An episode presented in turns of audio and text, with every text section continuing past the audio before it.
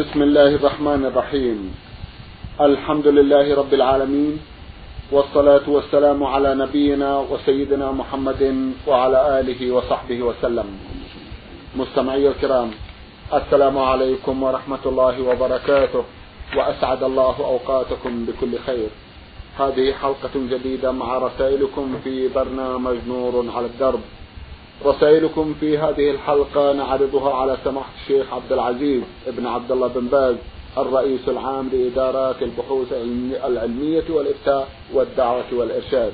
مع مطلع هذه الحلقة نرحب بسماحة الشيخ ونشكر له تفضله بإجابة السادة المستمعين فأهلا وسهلا بالشيخ عبد العزيز. حياكم الله وبارك حياكم الله. نعود في بداية هذه الحلقة سماحة الشيخ إلى رسالة وصلت إلينا من ليبيا وباعثها مجموعة من الأخوات المستمعات من هناك. يقولن مجموعة فتيات من ليبيا. إخوات إخواتنا عرضنا بعض من رسالتهن في حلقة مضت ولهن عدد من الأسئلة. أرجو أن نتمكن من الإجابة عليها في هذا اللقاء. في سؤالهن الأول يقولن ما حكم إمامة المرأة في الشريعة الإسلامية؟ وما دليل ذلك من القرآن أو السنة أو من اجتهاد الأئمة الأربعة؟ أما بسم الله الرحمن الرحيم الحمد لله وصلى الله وسلم على رسول الله وعلى آله وأصحابه ومن اهتدى بهداه. أما بعد فإمامة المرأة للنساء لا بأس بها ولا حرج فيها وهي جائزة. بل مستحبة عند الحاجة إلى ذلك للتعليم والتوجيه. ويعمهن قوله صلى الله عليه وسلم يؤم القوم أقرأهم لكتاب الله. فإن كانوا في قراءة سواء فأعلمهم بالسنة. فإن كانوا في السنة سواء فأقدمهم هجرة الحديث. قد ثبت عن عائشة وأم سلمة أنهما أمتا بعض النساء فإذا تيسر للمرأة القارئة الفقيهة أن تؤم نساء لجارها أو يجتمع عندها بعض أخواتها وتأم وتأمهن هذا كله حسن وفيه مصالح. وقد روي عن أم ورقة رضي الله عنها أنها كانت تؤم أهل دارها الحاصل أن إمامة المرأة للنساء لا بأس به لا بأس بها ولا حرج فيها بل هي مستحبة إذا دعت الحاجة إلى ذلك وصارت الإمامة عندها علم وفقه حتى تعلم أخواتها وتفقههن وحتى يتأسين بصلاتها في قراءتها وركوعها وسجودها وجلستها بين السجدتين واعتدالها بين الركوع إلى غير ذلك. هذا كله ينفع النساء كما ينفع الرجال. نعم. نعم. السؤال الثاني ما حكم من أخر صلاة فرض ولو دقائق معدودة بعد أن سمع الأذان وذلك بدون عذر قوي. السنة يتأخر بعد الأذان قليلا. طيب. وأن لا يبادر بعد الأذان في الحال لأن قد قد يبكر الأذان قد يكون أذن قبل الوقت فالاحتياط أن يكون بين الصلاة بعد الأذان بدقائق كربع ساعة ثلث ساعة نصف ساعة كل هذا لا بأس به. لكن المغرب الأولى فيها التبكير أكثر من غيرها لأن وقتها أقصر من غيرها نعم. فالأفضل التبكير فيها كما كان النبي يبكر فيها عليه الصلاة والسلام فإذا صلىها بعد الأذان بعشر دقائق بثمان دقائق فحسن وإن أخر ربع ساعة فلا حرج في ذلك المقصود أنه لا حرج أن يصلي الصلاة في أول وقتها نعم. أو في وسط وقتها أو في آخر وقتها لكن الأفضل أن تكون في أول وقتها. هذا هو الأفضل. طيب إلا إذا اشتد الحر في الظهر فالأفضل يؤخرها حتى ينكسر الحر. وهكذا في العشاء الأفضل فيها التأخير في الأصل إذا الثلث الأول من الليل. إلا إذا اجتمع أهل المسجد فإن السنة يبادر وأن لا يعطله. وهكذا المريض والمرأة في البيت إذا أخرت بعض الوقت في العيش العشاء فهو أفضل. وإذا اقتضت المصلحة التبكير كانت تحتاج إلى النوم مبكرة وهكذا المريض بكر بها فالخلاصة أن العشاء يسحب فيها التأخير. إلى ثلث الليل أو ما يقارب ذلك. هذا هو الأفضل. إذا لم يكن في هذا مضرة على أحد. وهكذا في صلاة الجماعة في العشاء. يستحب الإمام أن يؤخرها إذا لم يجتمعوا. فإن اجتمعوا عجل وهكذا كان النبي يفعل عليه الصلاة والسلام. إذا رآهم اجتمعوا عجل وإذا رآهم أبطأوا أخرها عليه الصلاة والسلام. والظهر كذلك في شدة الحر. اشتد الحر كان صلى الله عليه وسلم يبرد بالظهر. ويأمر بالإبراد. هذا هو السنة. نعم. ما حكم الخمار في الإسلام؟ أي بمعنى هل هو فرض كالحجاب مثلا أو هو شيء مستحب فقط؟ وإن كان فرض فهل نضعه أمام فهل تضعه أمام زوج أختها وأبناء عمها وأبناء خالها أم تضعه فقط في الشارع والأماكن العامة؟ وما دليل ذلك من القرآن أو السنة؟ الخمار سمي خمارا لأنه يستر ما وراءه. من تخمير الإناء ستر الإناء ومن الخمر لأنها تستر العقل وتضيع العقل. فالخمار هو الستر الذي يوضع على الرأس والوجه حتى يستر ذلك عن الناس. والمرأة مأمورة بالستر والخمار عن غير محارمها. لقول الله عز وجل وإذا سألتمون متاعا فاسألوهن من وراء حجاب. فالحجاب الخمار أو الباب أو الجدار أو ما أشبه هذا مما يسترها. ذلكم أطهر لقلوبكم وقلوبهم هكذا في سورة الأحزاب بين سبحانه. أن الحجاب أطهر لقلوب الرجال والنساء.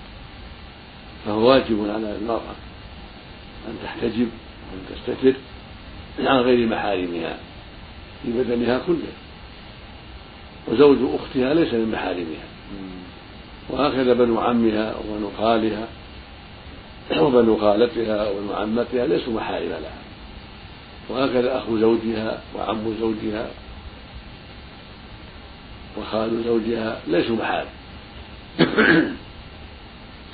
وإنما المحرم أبو زوجها وجد زوجها وابن زوجها وابن ابن زوجها وابن بنت زوجها يعني أولاده وأولاد أولاده ذكورهم وإناثهم وآباؤه وأجداده هؤلاء محارم.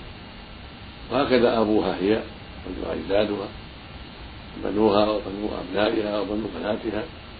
هكذا إخوتها وأبناء إخوتها وأبناء أخواتها وهكذا أخوالها وأعمامها هؤلاء محارم أما ابن العم وابن الخال وابن العمة وابن الخالة فليسوا محارم. بل له أن يتزوجها والحكمة في ذلك والله أعلم كما هو معلوم أن الحجاب أطهر للقلوب وأبعد عن الفاحشة والفتنة. فإن المرأة إذا كشفت وأسفرت ربما افتتن بها من يراها أو تعلق قلبه بها فتقع الفتنة والفساد. من رحمة الله أن شرع الحجاب حتى لا تقع الفتن وحتى لا يتعلق قلب الرجل بالمرأة التي ليست صالحة له أو محرمة عليه. والمؤمن والمؤمنة كلاهما مأمور بتقوى الله والحذر مما يسبب غضبه سبحانه وتعالى.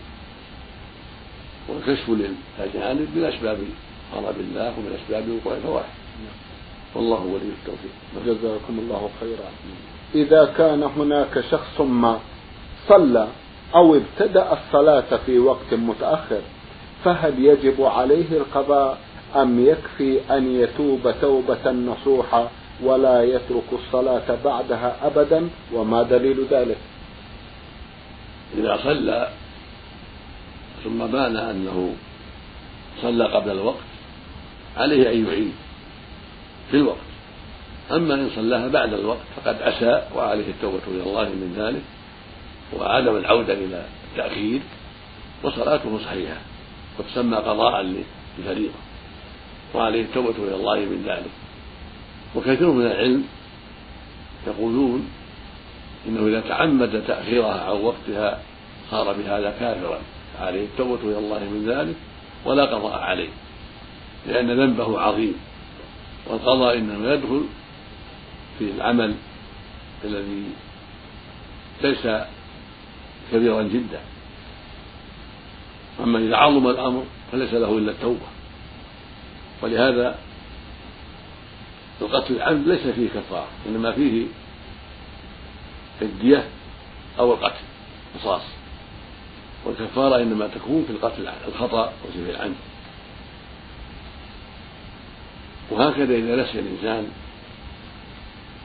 فلم يصلي أو نام عن الصلاة قضاها بعد ذلك ولا شيء عليه. لكن إذا تعمد بأن أخر الفجر إلى بعد طلوع الشمس أو أخر العصر إلى بعد المغرب فهذا قد فعل منكرا عظيما فعليه التوبة إلى الله من ذلك وهل يقضي أو ما يقضي على خلاف بين أهل العلم؟ من كفره قال لا يقضي ومن قال إنه ليس بكافر أمره بالقضاء إذا تركه حتى حتى خرج الوقت. فالواجب على الرجال والنساء الحذر من تأخير الصلاة عن أوقاتها والتوبة إلى الله من ذلك. وليس على من تركها قضاء إنما عليه التوبة. هذا هو الأصوب وهذا هو الصحيح. إذا كان تركها عمدا وتساهلا حتى ظهر وقتها الضروري. أما وقتها المختار فلا يمنع من قضائها. فلو أخر العصر حتى اصفرت الشمس فعليه أن يقضي مع التوبة والاستغفار. أما إذا أخرها حتى غابت الشمس فهذا هو محله الكفر لمن أخرها عمدا عدوانا عند بعض أهل العلم. وكثير من العلم يقولون إنه يقضي وعليه التوبة إلى الله من ذلك. فينبغي للمؤمن في مثل هذه الأمور أن يحذر غاية الحذر من تأخير الصلاة عن وقتها. وأن يكون عنده من العناية تامة بالصلاة في وقتها ما يجعله يحافظ عليها ويؤديها في الجماعة مع إخوانه في المساجد في وقتها وعلى المرأة كذلك أن تعتني بها في وقتها وأن تؤديها في وقتها في بيتها وأن تحذر التساهل في ذلك ولا فرق بين الفجر وغيرها. لكن المجموعة إلى غيرها أسهل من التي لا تجمع. الظهر مع العصر والمغرب مع العشاء. أسهل من تأخير الفجر إلا بعد طلوع الشمس. وأسهل من تأخير العصر إلا بعد غروب الشمس. وإن كان الواجب على جميع المسلمين أن يصلي كل صلاة كل صلاة في وقتها. الظهر في وقتها والعصر في وقتها والمغرب في وقتها والعشاء في وقتها. إلا من له عذر كالمريض والمسافر فلا بأس بجمع بين الصلاتين. الظهر والعصر والمغرب والعشاء. نسأل الله للجميع الهداية والتوفيق. اللهم آمين. السؤال الأخير لأخواتنا من ليبيا هل يجوز للمرأة أن تصلي جهرا في صلاة الجهر؟ عندما تتأكد أنه لا يوجد شخص أجنبي آه، عليها قد يسمعها وما هو دليل ذلك؟ الله شرع لعباده الجهر في الفجر وفي الأولى والثانية من العشاء والمغرب. وهذا عام للرجال والنساء لأن الشرائع عامة إلا ما خصه الدليل بالرجل أو بالمرأة. والله شرع أن يجهر في الفجر وفي الأولى والثانية من المغرب وفي الأولى والثانية من العشاء فالمرأة كذلك. تجهر جهرا يفيدها وينفع من حولها. فإذا كان حولها رجال أجناب فالأفضل عدم الجهر. لها لأن الرجل قد يفتن بصوتها. فالأفضل لها عدم الجهر. وهكذا في التلبية في الحج والعمرة. إذا كان لها الرجال فالأفضل عدم الجهر. وإن جهرت فلا حرج. لكن الأفضل عدم الجهر. نعم. إحدى الأخوات المستمعات بعثت برسالة تقول فيها إنني امرأة مسلمة ومن بلد عربي مقيمة بالمملكة في قرية من قراها. وإنني متحجبة وأقضي فرائضي على أكمل وجه ولله الحمد. يوجد لدينا رجل يسكن جارنا وفي نفس المصلحة التي يشتغل فيها زوجي وهو من نفس البلد الذي نحن منه وجنسيتنا واحدة ولكنه يدين بالمسيحية. وسؤالي إن والدته حضرت زيارة للمملكة وتريد أن تزور ابنها من المنطقة التي نحن فيها؟ علما بأنه يسكن عازب مع مجموعة من الرجال فقط. وقال لزوجي إنه يريد أن يجيء بها في بيتنا لمدة أسبوع. وزوجي لا يدري ماذا يقول له لأنه لا يوجد سوى نحن من بلده في هذه المنطقة. وإنه محرج أن يقول له أن يقول له لا. هل نكرمها باعتبارها ضيفة؟ ولأول مرة تحضر لدينا؟ وهل يجوز لي أن أشاركها في الأكل والشرب وأطبخ لها إذا كان ذلك في نهار رمضان وأنا صائمة؟ أم ماذا أفعل؟ إنني في حيرة من أمري. أفيدوني. جزاكم الله خيرا. أختكم في الله. عين عين سي المشروع في هذا إكرام الضيف ودعوته إلى الله وتعليمه الإسلام. لعل الله يهديه بأسبابكم فإذا جاءت المرأة فلعل دعوتها ودعوة ابنها من أسباب هدايتها. فإذا وصلت إليكم فأكرموها لأنها ضيف وادعوها للإسلام ورغبوها في الخير ورغبوا ولدها في الخير لعل الله يهديها ويهدي ولدها بأسبابكم. أما في حال رمضان فلا لا تعينوها على هذا بل قدموا لها الشيء الذي تحتاجه وهي تخدم نفسها وتعتذر عليك عليك أن تعتذري لها بأنك لا تستطيعين أن تخدميها بما يخالف شرع الله. لأن الواجب على الكافر دخول في الإسلام. نعم. وهو مخاطب بفروع الإسلام. والصيام من فروع الإسلام. فليس عليك أن تقدم لها الغداء أو القهوه أو الشاي بل هي تخدم نفسها في هذا. وتعتذري بأن هذا هو الذي عليك. يكون عندها طعامها وعندها مطبخ وعندها إذا كان زيارتها ومجيئها في رمضان فهي تخدم نفسها بالشيء الذي تريده أما أنت فلا لا تقدمي لها الشيء الذي معناه الأكل أو الشرب. أما إن كان في غير رمضان فلا بأس طيب. ولكن يجب أن أن تنصحوا من عنده ولدها أن يبعده إلى بلاده. قال يستخدمه لأن الرسول صلى الله عليه وسلم أمر بإخراج الكفار من هذه الجزيرة. ونص على النصارى أيضا بإخراج اليهود والنصارى من هذه الجزيرة لأنهم كفار مثل بقية المشركين. وإن كانوا أهل جزية لكنهم كلهم كفار. فالواجب إخراجهم من هذه الجزيرة وعدم استخدامهم لها. لا في حال زراعة ولا بناء ولا طب ولا غير ذلك إلا عند الضرورة القصوى من جهة ولاة الأمور. إذا رأوا ولاة الأمور ضرورة لبعض الكفار لمصلحة المسلمين في طب أو نحوه فهذا شيء خاص يتعلق بولاة الأمور مع مراعاة المصلحة العامة ومع مراعاة التقليل من ذلك والحرص على الاستغناء عنهم بالمسلمين.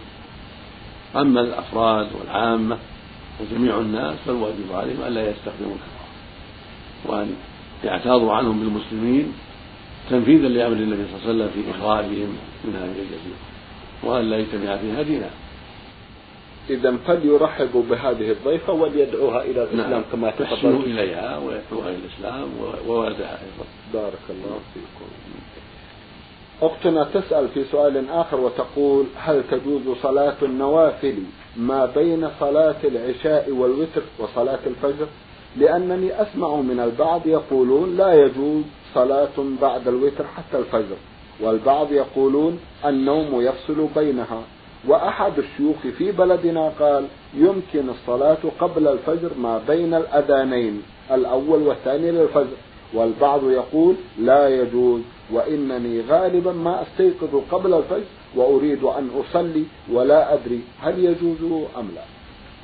نعم نعم لا بأس بالصلاة. بعد الوتر إذا أوتر الإنسان في أول الليل أو في وسط الليل ثم يسر الله له القيام في آخر الليل فإنه يشرع له أن يصلي ما قسم الله له. ركعتين أو أكثر من ذلك ويكفي الوتر الأول لا حاجة إلى وتر ثاني. يقول النبي صلى الله عليه وسلم لا وتران في ليلة. فإذا استيقظ المؤمن أو المؤمنة في آخر الليل وقد أوتر في أول الليل فإنه يشرع له أن يصلي ما كتب الله له ولا يعيد الوتر الأول إذا صلى ركعتين أو أربع أو أكثر. كل هذا طيب ولا بأس به. لكن يكون مثنى مثنى.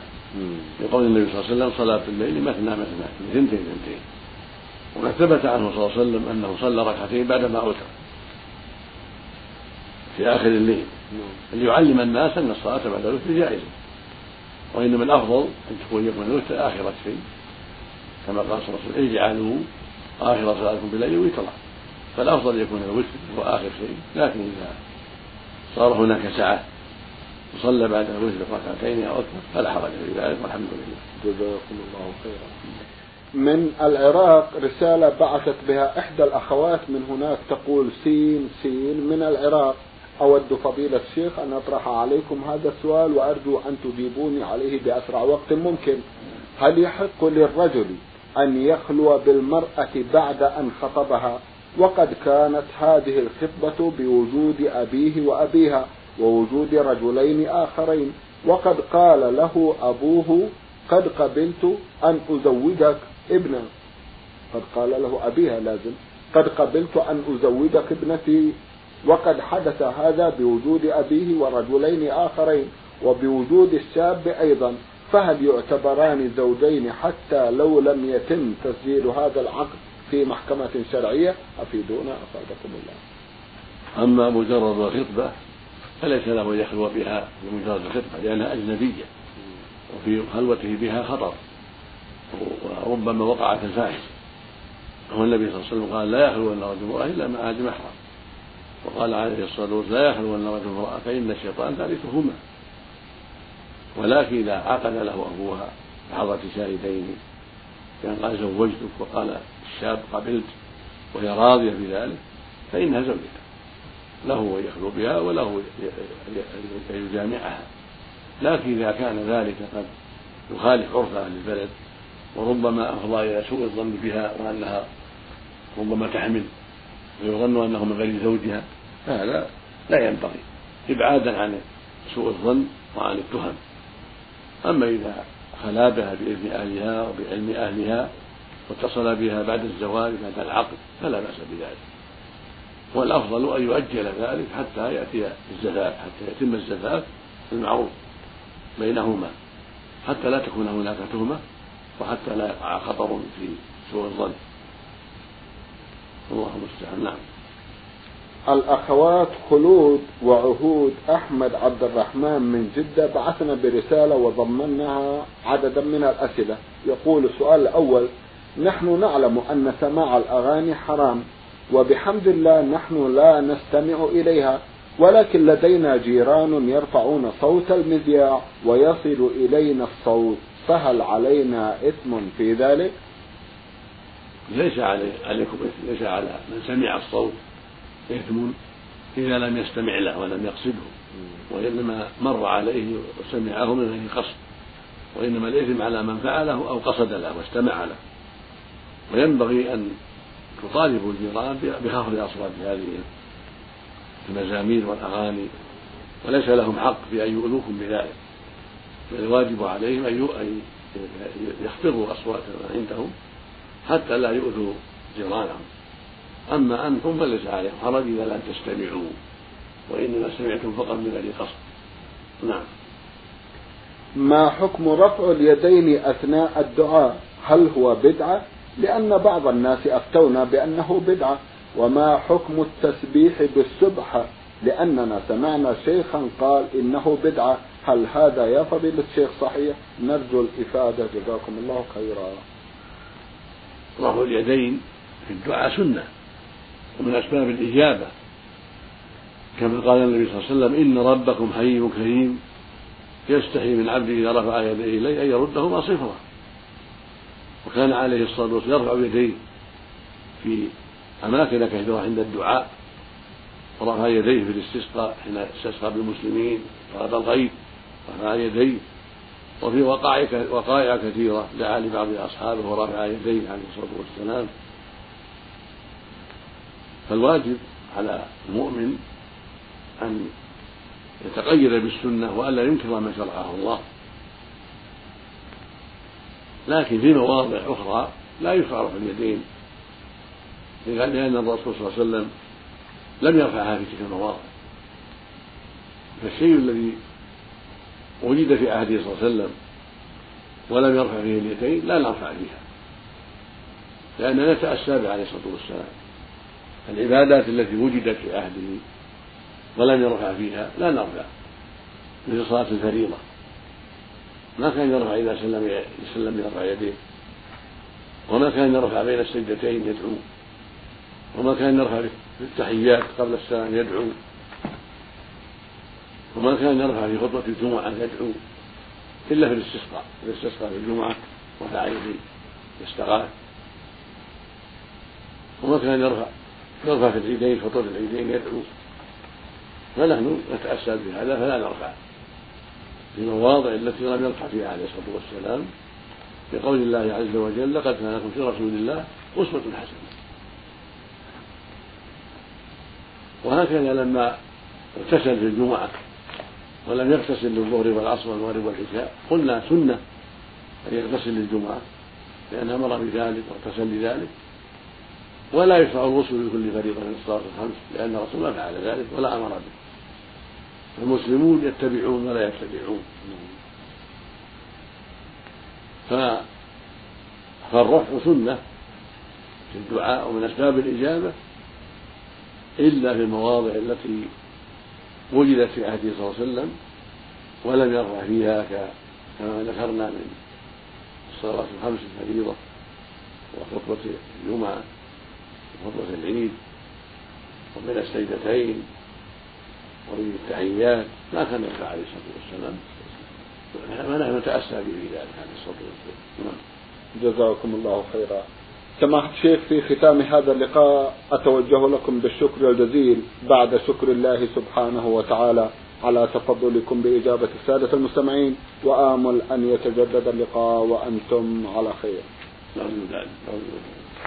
مستمعي الكرام كان لقاؤنا في هذه الحلقة مع سماحة الشيخ عبد العزيز بن عبد الله بن باز الرئيس العام لإدارات البحوث العلمية والإفتاء والدعوة والإرشاد. من الإذاعة الخارجية سجلها لكم زميلنا سعد هديب الهديب. شكرا لكم جميعا وسلام الله عليكم ورحمة وبركاته.